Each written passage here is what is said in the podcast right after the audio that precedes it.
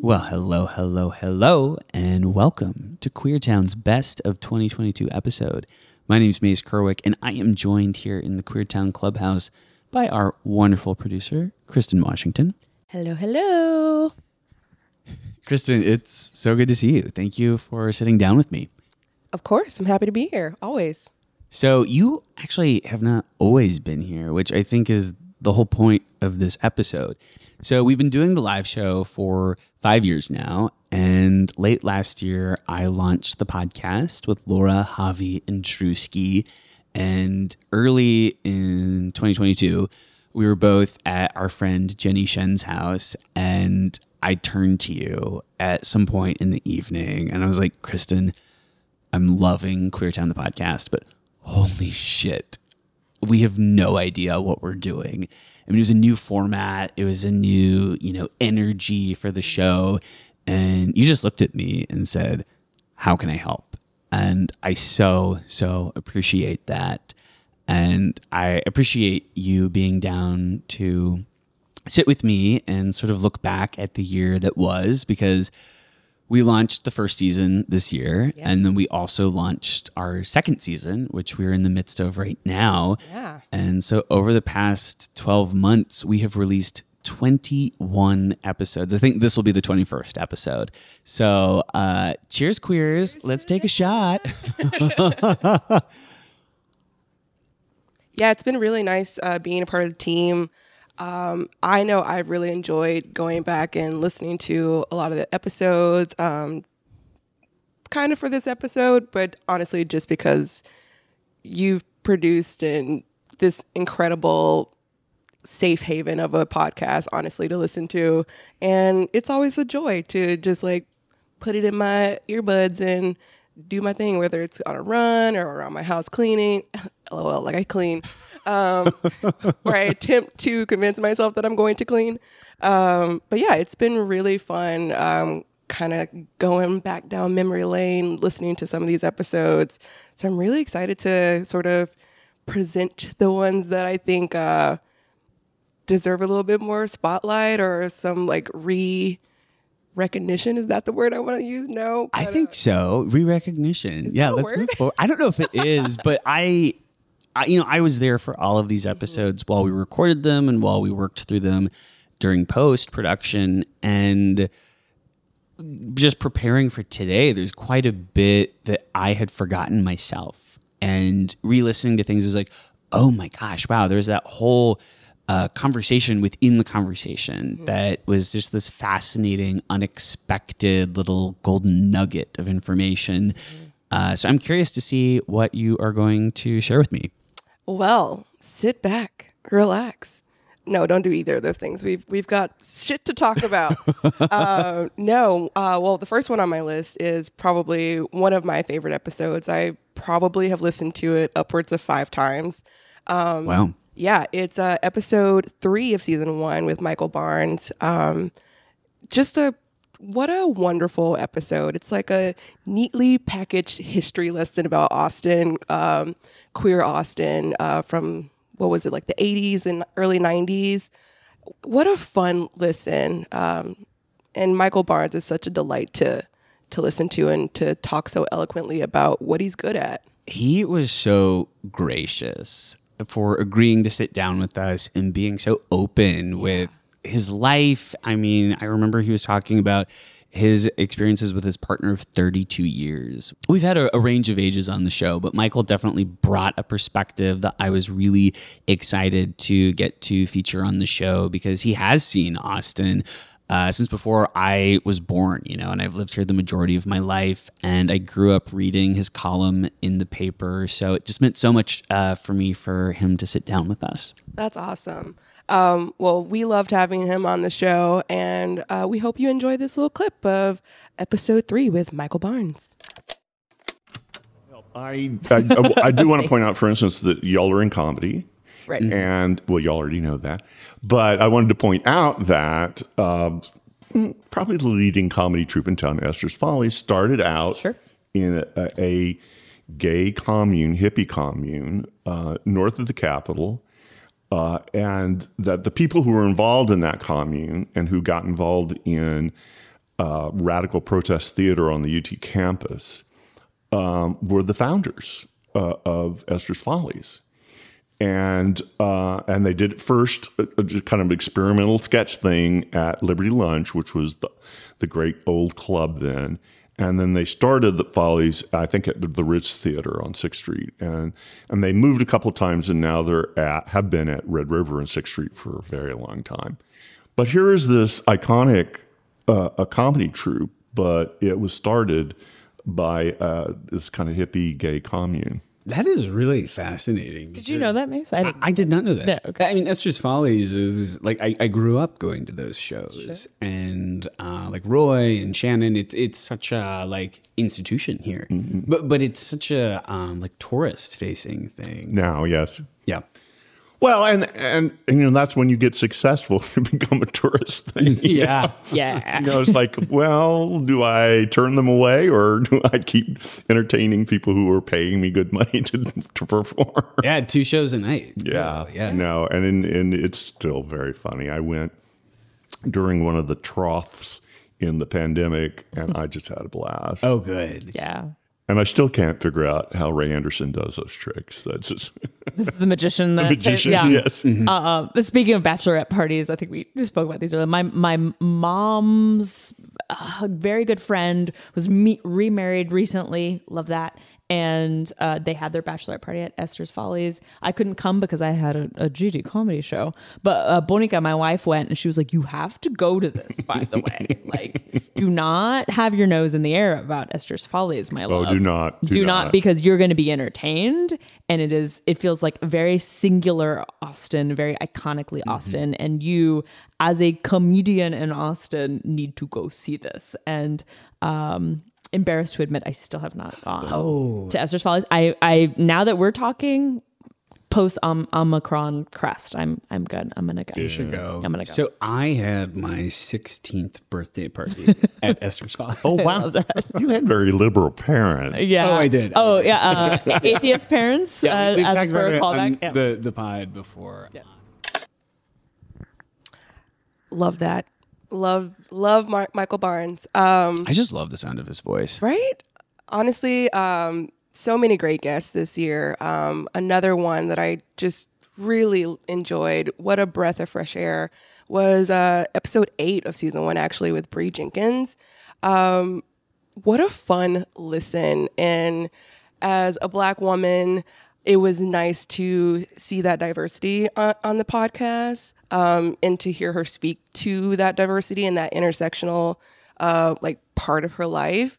Um, she speaks about often being the only Black person in the room or uh, being the only Black person within her community space. And I felt that because I often have grown up being the only Black person in the room or the only, for lack of a better word to say it, the token Black of like certain groups and stuff mm-hmm. like that. Mm-hmm. So it was just nice to have that visibility on the podcast. And the girl's funny as fuck. So what a great episode. Bree walked in here and Bree was one of our guests who's allergic to cats. And she was going to push through. She was going to find a way. And she was someone who I didn't know particularly well before she visited Queertown. And since our episode together, she has been someone who I just really enjoy checking in with. She is so yeah. warm. She's so inviting. And I, I remember the episode title was My Chaos Year of Dating. Mm-hmm. And I'm really curious to check in with her now to see if twenty twenty-two actually was her chaos year of dating, because it certainly was for me. And I think we'll get to that in a bit. But uh, let's check out Bree's episode right now. Here we go. So music means a lot to me. And so to be here, it was it was really fun, but I it didn't really click to me how white Austin was probably until like my third or fourth month living here. And I was like, I have not seen a Black person in the grocery store in the mm. seven times I've gone in the last like few months. And that was really big for me. And then I started dating. And weirdly enough, the first person I dated was a girl I knew from back home. We did not move here together. Everyone thinks we moved here together and came out and had like this huge lesbian romance. That's not how it happened. Um, we just reconnected and dated for a few months. But really talking to her, and she lived super north and I lived south off South Congress. So it was like living in different cities, as you know, at the time. Um, yeah, we often joke that it's, it's, it's different cities. It, it's like if you're in South Congress way. And someone is like north of one eighty-three, oh, yeah. that that's a trek. No. You you live in Buda. Yeah. Like I will see you. you live you live in Round Rock. I live in Buda. Goodbye. Um, but yeah, so that was that was interesting to be two queer women. Two queer women. She's a little bit more androgynous than me. Super short hair, a little more stocky. Played football because lesbians. Um, so that was that was really interesting. Like t- for us to go out and people for people to notice us, and for us, like we grew up with that was just normal. Like no one really cared. Um, but then, you know, being in nonprofit work, I tended to be the only Black person on my team or at the company, period. And so that came with a lot of heaviness, too, just feeling like the only voice that was there ever. And so that's been hard because while I really love Austin and the opportunities it's given me, it can also, for a long time, it felt very isolating. Um, luckily, over the last few years, a lot a lot of more Black people have moved here, a lot more queer people of color, a lot of queer women, Black women, um, women of color I've been able to connect with. But at first, it was so daunting and overwhelming and just a complete culture shock. So how old were you when you moved here? twenty-six. I had just turned twenty-six. Okay. So new city, twenty-six. Mm-hmm. Sort of have this realization of how, um, I mean, I'm imagining that's a pretty isolating experience. Mm-hmm. How, um, uh, what was your process? How intentional was it, like, uh, building community here, basically? For me, building community meant leaning more into my queerness, mm. um, and with women more, because I couldn't find a lot of people of color. Um, so I just went to a lot of events. I just would go to stuff alone. So I would go to the gay bars with friends, or I'd go volunteer. I tried yoga in the park. I'm not a yoga person, but I was like, I will meet someone at yoga. Um, and I ended up meeting two friends that I'm still good friends with now. Um, but it was a lot of getting creative, a lot of meeting people at work and volunteering and trying to build community in other ways. Um, like I said, I, I hold three intersections of being queer, a woman, and Black. So I was able to meet two of the three intersections, and then, you know, building a community of women of color came sort of later, but it definitely has happened now. Um, one of my really good friends, Dante, we met at an event, and we met, we, we looked across from each other, we were the only two Black women there, and made a beeline. Like, it was like, I see you, like The Color Purple, like just us in the corner. Like you it was, knew. It was like spotlights. It was like, okay. And we've been friends ever since. And that's now six years later. But yeah, it was definitely just getting super creative, willing to be awkward of like, hi, I just moved here. I would love to meet people. What does that look like? And not being afraid to to do that. Oh my gosh. What a rock star Bree is. Love it. um, and actually, we should probably check in on her chaos year of dating. Um, but another like amazing episode from this season was your birthday roast. I think that might have been the first time I was on the mic. It was. It yeah. was. And I would love to just very quickly play the first noise that you made in front of the mic, because it was like a, a classic like Disney Channel original movie of someone who is walking up to the mic and is like, oh my God, what have I done? Why am I here? What what choices led me to this moment? Hi, guys. Well, I think you found your voice in front of the mic, and I'm so, so happy to have you here. Uh, but there was someone who actually was not in that episode. Uh, this is from uh, the editor's floor, as they say, the cutting room floor. There cutting room. The there cutting, we go. The cutting room there floor. we go. This next moment is from the cutting room floor. Uh, it is from Dylan Garcia, who actually guested with us in season two with Iriel Wesley. Uh, but before that episode, Dylan had recorded a very incredible roast uh, that did not make it into the episode. So without further ado, let's roast me one more time. In all its glory. Uh, hi, everyone. Um, Mace asked us to share embarrassing stories from his dating life, and thank God Mace both has a lot of embarrassing stories about his life, and B will tell you about them. Um, it's hard to choose because there's so, so, so, so, so, so, so many to choose from. Um, but I wanted to choose probably the most recent story Mace told me. Um, and it's interesting because, you know, we were, you'd think about a bad date and, like, you know, there's red flags that Mace could have seen, that his tiny little rose-colored glasses um, didn't catch. But actually this one comes from, you know, the, the red flags were coming from inside the house. Um, Mace told me the story about one time he brought a guy over who was very um, open about the fact that he doesn't like cats, possibly allergic. And if you know anything about Mace, it's that he has, what is that? That's right. Cats at, what is that? His house. And where do they go? That's right. His house. Um, because if there's anything I know about Mace, is that he will listen to concerns. I'm just kidding. That's so mean. That's so mean. I didn't mean for that to be as mean as that was. Just kidding. I'm roasting you. Fuck you. Just kidding. I love you. Um, but this guy who expressed that he doesn't like cats was brought into a den of cats. And you'll never guess what the cats did. That's right. They read the room. They're like, this bitch doesn't like us, and we're going to make sure that he never likes cats ever again. And uh, that's right. Emmy and or Oscar attacked this poor, unfortunate soul who braved Mace's apartment for the for the chance of Mace Bussy. And what was he greeted with? His number one fear. And who could have stopped it? Mace. I love you, baby. Never change. Oh, dude, that poor man.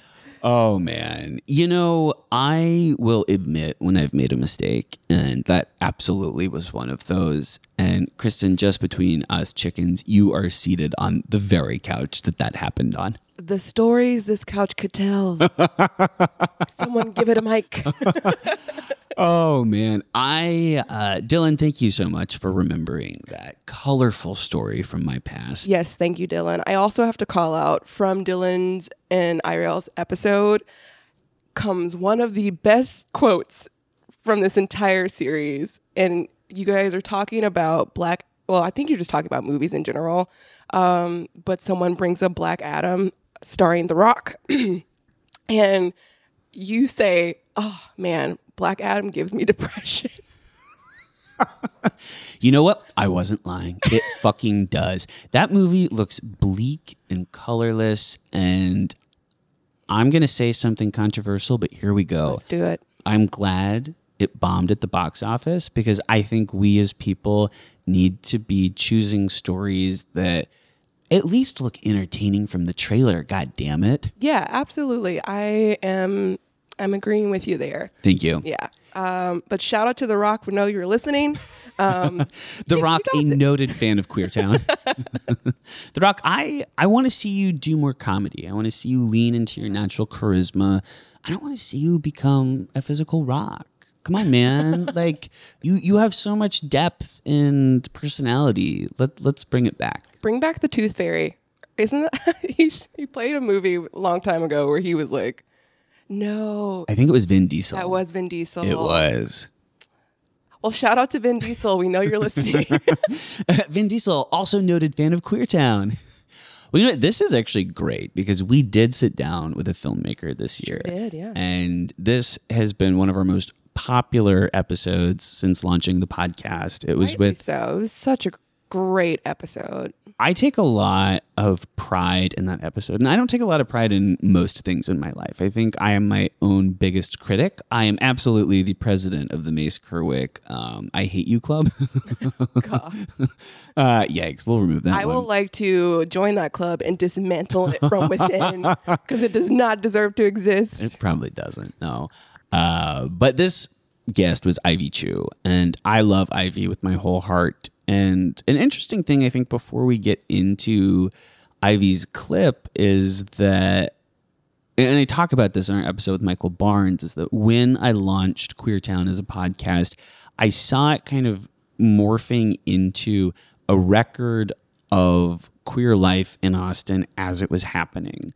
And since our episode with Ivy came out, Ivy uh, was going by she, they at the time of the recording, but is now fully going by they, them, and is leaning into that gender fluid, non-binary identity in a way that's really, um, well, it, it's just quite touching to see a good friend of mine fully emerge mm-hmm. as who they are fundamentally. And I had questioned updating the episode and updating the intro, and then I realized, no, like kind of going back to, you know, the record of history in a way. Mm-hmm. Uh, I, I wanted to leave that episode as it was, but it's cool that we get to have a moment like this to look at how our guests themselves have changed and evolved since sitting down with us. So it's really cool to have that perspective. And I also love that that's just like the queer heart, right? That we can change and we can grow and we don't have to be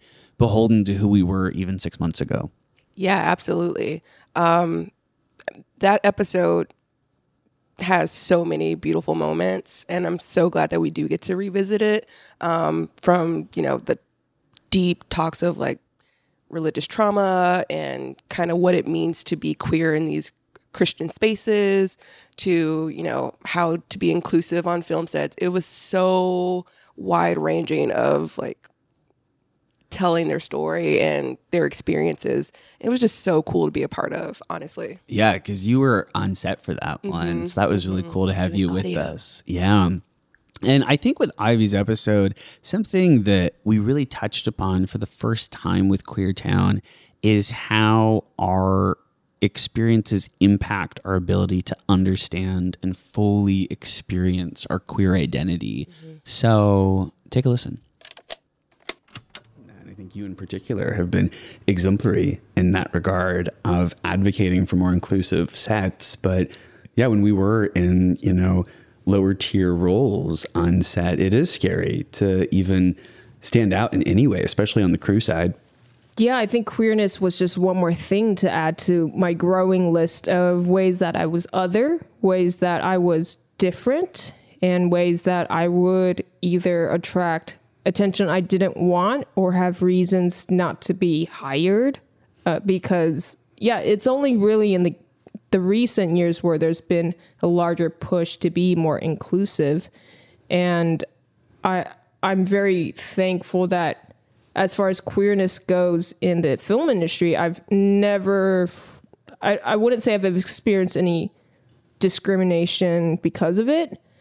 And some of that I, I probably is in part due to my own my own perspective of wanting to like keep that under wraps because of my uh, ties to Christianity, and really bec- for the sake of my parents too. Uh, there, there was this very large fear that my family in Taiwan would find out. Uh, any of the congregation that my parents have would discount their credibility. Mm.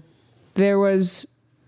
Yeah, it, it was very much like a safety precaution that I had, both for myself and for my parents. Yeah, that's really hard. That's really real. It's so yeah. real. Because it's affecting people outside of yourself.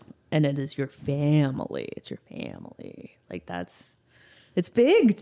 It's really, really big. So. And if it's okay to ask, is your family okay with your queer identity, with Hannah, your partner, being in your life and the way that she is? All things take time. Yeah. yeah. And everyone deserves to process at their own pace. Yeah. So another episode that I... Well, shit, you're supposed to be presenting things, and here I am uh, bringing one to the table. Is that allowed? Absolutely. Please do. Okay, cool. Cool. So I loved our conversation with Treso Funk. He was, I think, the first guest... whose episode we released on the show. And it was really special getting to sit down with him. He's someone that I've known for years now. And just getting to talk about his experiences as a Latinx D J in Austin was so, so cool. And it's actually somewhat seasonally appropriate because we recorded that a year ago, and we talked quite a bit about our own relationships with Christmas. So if you're listening to this when we release it, you'll get a very seasonally appropriate uh, update on uh, all things Christmas. But the clip that we're going to be playing is uh, something that he touched upon uh, within the machismo culture that he grew up within and how that impacted his uh, queer identity, because he didn't come out until he was in his late thirties. And so I think that was a fascinating insight and perspective to get to shine a light upon. Yeah, absolutely. Enjoy. That I didn't really... have any uh like I, I really wasn't aware of how it was happening. It was just kind of happening, but then in retrospect it just all kind of like fell into place in that way. So it, it just was a really kind of natural thing that happened, and I feel like maybe that was the best way for me versus like if I would have been like, oh, okay, I think, you know, this is, you know, I think I'm I'm bi, I think I'm queer, and just like make a like a big announcement and then kind of like hop in and be like, hey everyone, how's it going? My name's Eddie. Yeah. I think I'm queer. Little, what do I do? Like, yeah, that, you I know, mean, it, yeah. It was a very like or- organic thing, and I was lucky to have like all these great people that were just kind of like showing me things and introducing me to things and like, you know, just being really uh, receptive. And it, it was just really pretty gradual. And I think that's also one of the things of like, like for me, it was when I was older, you know, it wasn't like, hey, you know, I'm, you know, a teenager and, you know, kind of like with, with all of the awkwardness and all the things of being, you know, that age and then trying to like navigate that, you know? So it was a really organic kind of thing that happened. Hell yeah. Yeah. I mean, we love to make this joke. The best way to be an ally is to just, you know, have sex with the community. Yes. Open heart, open home. Exactly. um, that's amazing. Yeah, I guess like kind of keeping on the on the queer perspective, I think something that I'm so interested in is, you know, people who have been in Austin scenes kind of seeing the progression of Austin and its queerness and how it's expressing its queerness. I guess from your perspective, like what, how have you seen things change maybe just since you've been, been DJing or, you know, even going out, you know, how have you seen, what has changed in, in your opinion, and how do you see kind of Austin defining itself in its queerness? If that makes sense. Um, I think in, in like uh, a kind of general level, um, drag has blown up yeah, here yeah. and it's just been, and it's just like, and it's, and it's like everybody wants drag, you know, mm-hmm. It's not just like, oh, okay, the show at Elysium or the show at Oil Cans or, or whatever. It's like, yes. Everybody wants it. Yes. Everybody loves it. And, um, I think, you know, there is like a huge cultural kind of like impact and the cultural weight that that does have, you know? Um, and that's kind of one of the main things. I mean, cause I feel like, I don't know, five plus years ago, you know, there was like, you know, if you were going to do a brunch, if there was like a D J gig for a brunch, it was like just brunch. Now it's like a drag brunch, you know, and every, all the different, yeah. you know, like places want to have, you know, like that drag element because yeah, I mean, it just is way more fun in terms of like, you know, excuse me, in terms of like the audience or the experience and, you know, the vibe, and obviously drinks are flowing and everything. So, you know, like the girls are getting tipsy and, and feeling themselves and having a great time. So like, that's one of the main kind of things that it's just like, it's really like blown up. And I mean, now there's like literally, you know, multiple drag shows like every night of the week. Yeah. And we have some amazing queens here and, yeah. and kings too, for that matter. Yeah. I personally am so impressed with anyone who can get into drag for brunch that like, early, like yeah. that is dedication, right. And they deserve all of the dollar bills in your pocket. Yeah, yeah. I'm barely able to stumble to brunch. They're getting it. I mean, and in the summertime, I'm just like, uh, I don't, yeah. Um, Tip your drag queen. Yes. Yeah.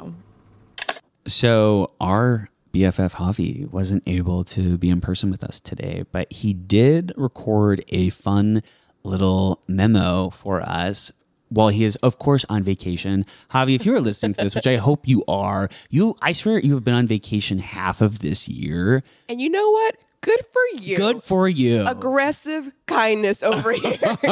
Good for fucking you, Javi. I am celebrating your uh, vacation ability, and I'm a little jealous, but I'm mostly celebrating, okay? But Javi, thank you so much for taking the time out of your busy vacation schedule to reflect back on the year that was. And uh, I think without further ado, let's dive into Javi's message. Uh, hello, citizens of Queertown. Uh, it is I, Javi, uh, one of the co-hosts for this show. Um, I wanted to call in for this episode. I'm currently in Tennessee visiting my boyfriend's family uh, in rural Tennessee uh, for the holidays. Um, but we have taken a break from family festivities uh, to drive to Nashville to take a Barry's class uh, and do a drag brunch. So I don't think it gets any gayer than that. Um, but I wanted to call in and add my two cents for this show. Uh, and I would say that my favorite moment, really my favorite experiences of this year, um, despite having a, a really incredible assortment of guests, I just kind of love it when it's me, Mace, and Laura, because it's rare with Laura being in L A. It's really rare for the three of us to get together. Uh, and so my moment comes from our season one finale, Uh, where we were a little stunned, uh, and our assignment was to come up with the stoniest question, and I, I think we threw some out there, um, and then Laura Laura really brought it home, and, and, and it nailed the assignment with truly what is, like, the most high question of all, which is, do you like me? This is my question. This is so bad. Do you like me?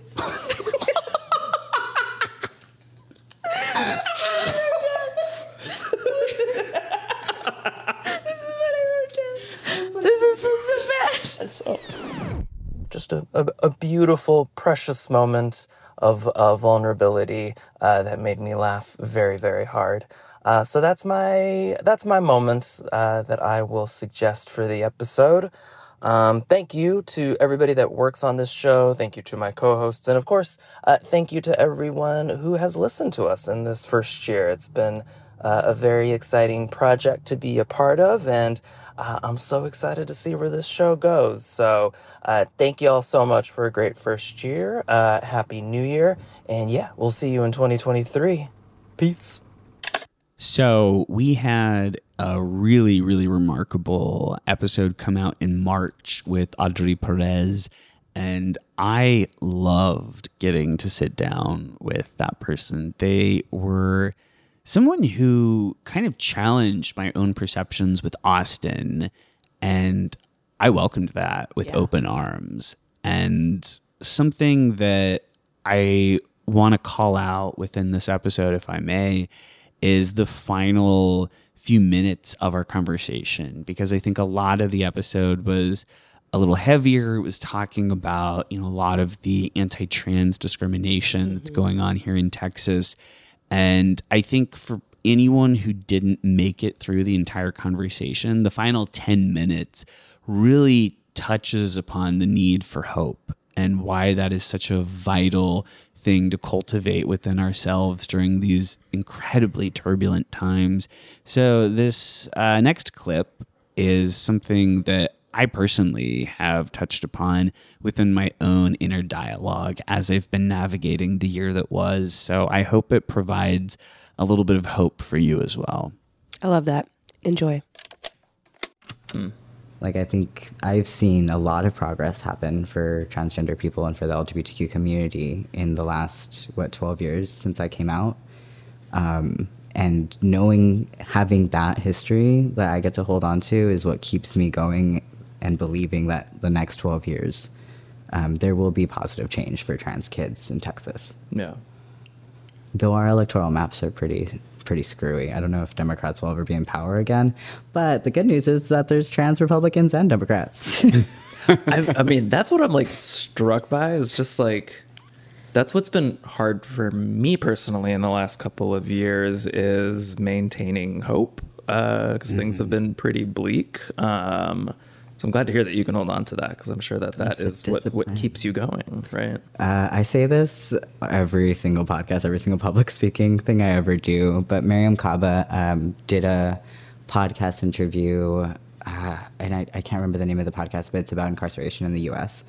Um, And in it, she says that hope is a discipline and it's something that she chooses to believe. Like, she wakes up in the morning and she chooses to believe differently. Yeah. And it is a choice that you make, that you can make for yourself instead yeah. of falling into hopelessness and despair.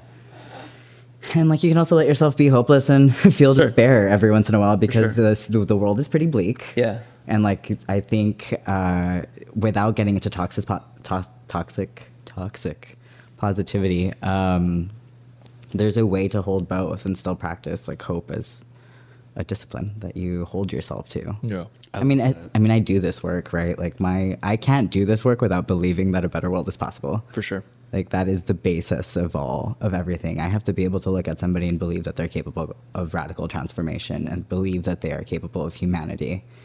And recognizing the humanity in transgender people and L G B T Q people in Texas, and recognizing that is more important than their own political interests in their election, because that is what they're doing fundamentally right now. Yeah. But again, it's a perpetuation of white supremacy. Yeah. Mm-hmm. So what is something that someone who might be listening to this, who is not historically an advocate, um, what is something that they can do that would really benefit this crucial work that you are doing statewide? Something that they can do. I have t- difficult conversations with people in your life. I think that is what we all need to be doing more of. Um, educating ourselves, but also making sure that the things that we learn uh, don't stay only with us, right? You are the most powerful advocate for your circle of friends and family. Um, and you can talk to those people in your life in a way that I will never be able to. And that is the only way I think that we're going to see change happen. And you can also, like, after having that difficult conversation with them, and it's going to take years, right? Like, it's going to take a very long time um, to be able to get to a place where they might agree with you wholeheartedly in your values.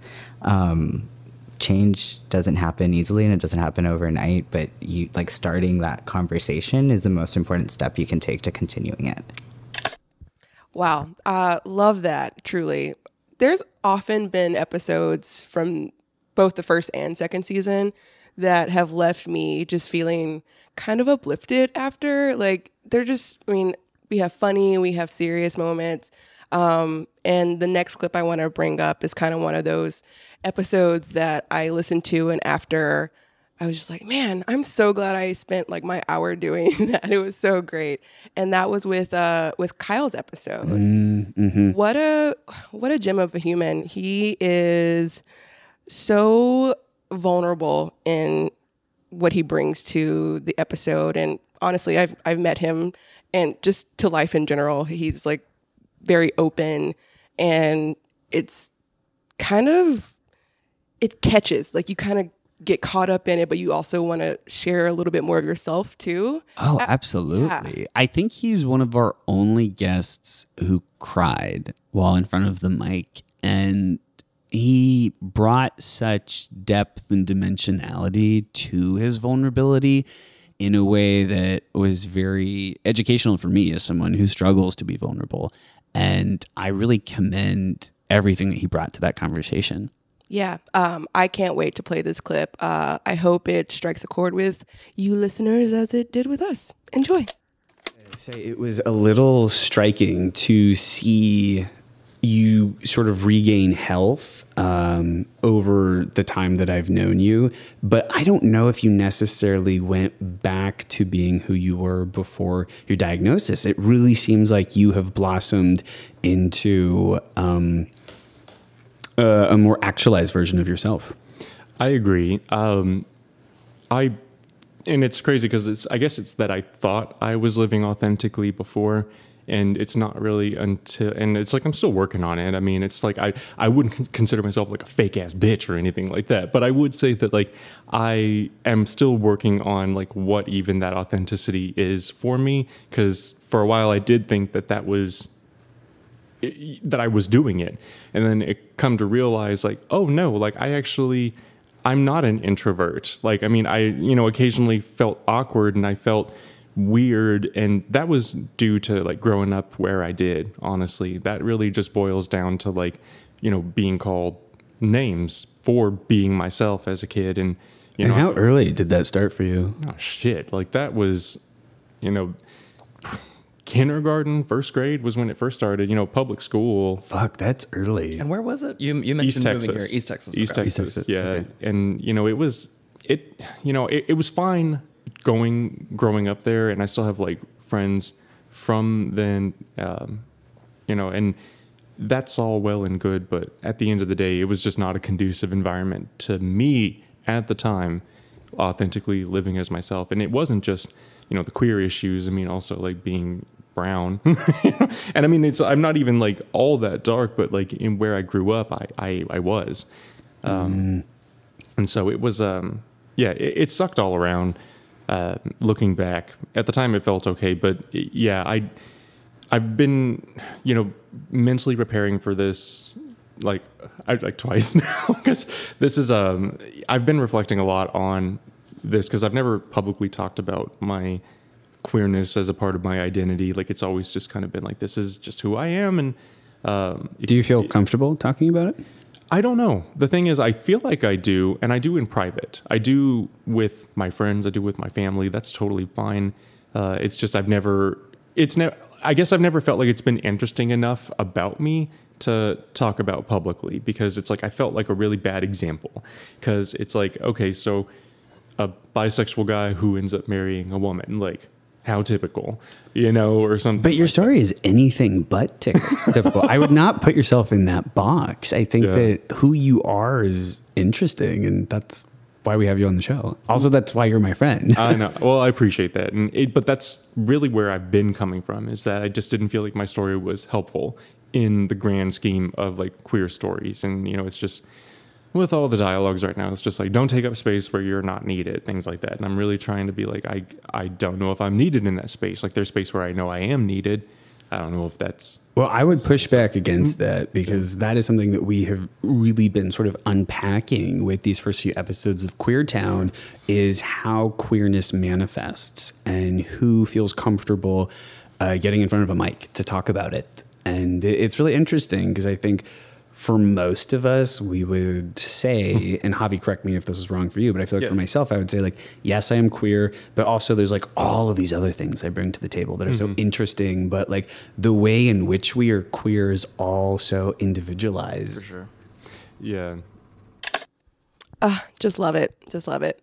Um, okay, moving on along. Uh, the next person uh, whose episode I want to highlight was probably one of my favorites that we've done so far. It was so fucking fun. Like, so fun. Oh, my God. Who was it? It was the episode with uh, Trace Thurman. Oh, yes. Yes. What a fun guy. Uh, it's it's always really nice and fun to just listen to someone talk so passionately about the things that they enjoy, and to hear him talk about, you know, horror movies and, like, queer horror movies, and was just... honestly so exciting. And I am the scariest person on or this you're the scariest person mm-hmm. where where were you going with that yeah huh? yeah yeah yeah mm-hmm. yeah, yeah. Okay. I'm scary I'm mm-hmm. scary I know I'm afraid of everything is what I'm trying to say. So me in a conversation about horror films, I feel like I would not care that much or be that engaged. Complete opposite. Uh it was also the first time we did Queer Time Quiz Time, which if you have not listened to an episode with that segment, get on it, because it's so fun. I love my devious little game show. I am so happy that you let me bring that into the show. And Trace was the perfect person to kick off that fucked up little uh, element with. And he he said yes and. Yes and. Enjoy this clip. Hey, y'all. Welcome to the first ever Queer Town Quiz Time, a game show where subjective questions have objective winners. We're supported by... Actually, we're not supported by anyone just yet, but if you own a queer or queer-friendly business in Austin and want to sponsor this segment, let's talk. Sexy operators are standing by. Okay, but back to this game. Here's how this is going to work. I'm going to ask Laura and Trace a series of increasingly loaded questions... They will have twenty seconds to respond. They must respond within twenty seconds or a very scary buzzer is going to go off. Our producer, Kristen, will then pick her favorite response. So I'm asking the questions, but Kristen is the one who's picking her favorite.